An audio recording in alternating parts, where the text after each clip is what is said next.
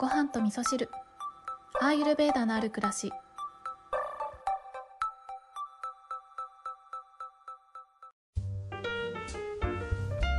こんにちは土井京子です、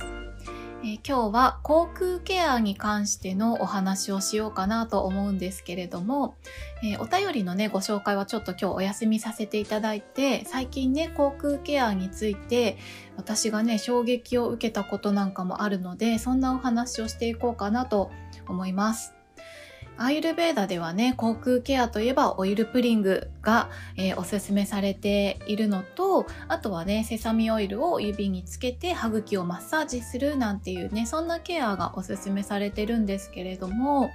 オイルプリングはね結構この番組を聞いてくださって、えー始めましたっていうお声はたくさんいただくのでやってる方多いんじゃないかなと思うんですけれどもね、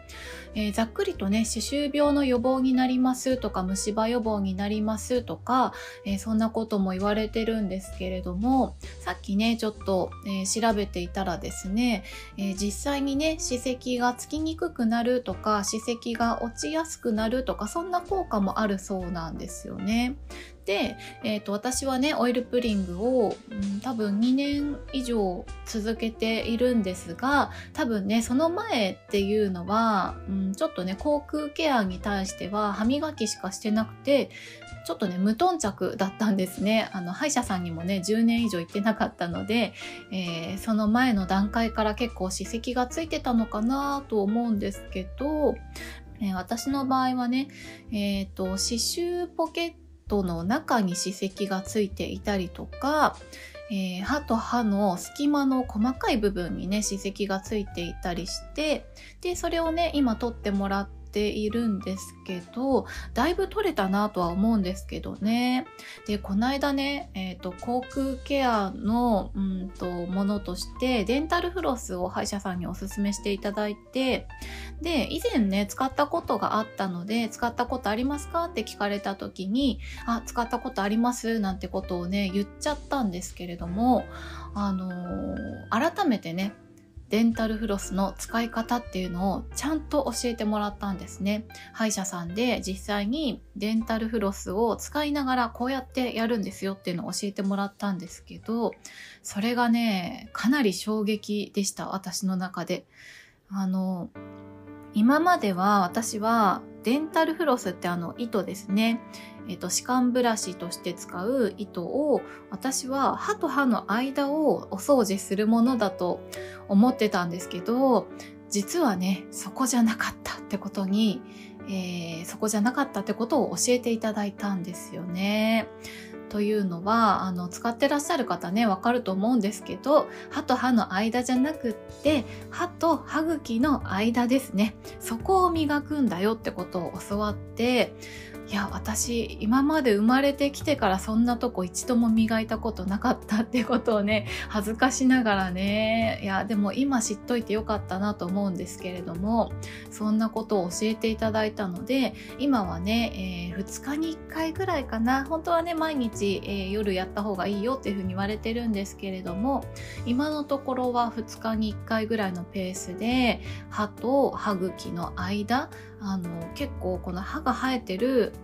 えー根元のところにね糸をグググッと入れて、えーその中の汚れをかき出すような感じで、えー全部の隙間、え全部の歯茎と歯の間をやっていくんですけれどもこれがねやってみると実際に汚れがポロって取れるところをね目で見る瞬間があったりとかして結構ねゾッとしましたね。皆さんあのそこまでやってる人いるんですかね？私これ教わった時にえみんなこれやってんの？っていう風にすごく疑問を持ってしまってむしろこの歯周ポケットと歯の間にちょっとした歯石がついてた方が汚れが入んなくていいんじゃないかなぐらいね 思っちゃったんですけど、まあ、この発想はね完全に、えー口内環境負け組的なね発想になっちゃうと思うので、えーちょっとねそれは改めようかななんて思ったんですけど実際にねデンタルフロス使って歯と歯茎の間をゴシゴシやってると汚れは取れるんですけどで歯医者さんでねあの歯石を取ってもらってるので、えー、すっきりはしてるんですけど食事をするとどうしてもやっぱりね汚れが入ってくるのがね気になるんですよね。だからむしろあの綺麗にしておきたいから食事したくないみたいな発想になったりとかこれ良くないですけれども使ったらちゃんと、えー、手入れしようねっていうことなんですけどね。だからまあ今回ね、えー、その口腔ケアとして、えー、アイルベーダではねこのデンタルフロスっていうのはおすすめされてはいないんですけれども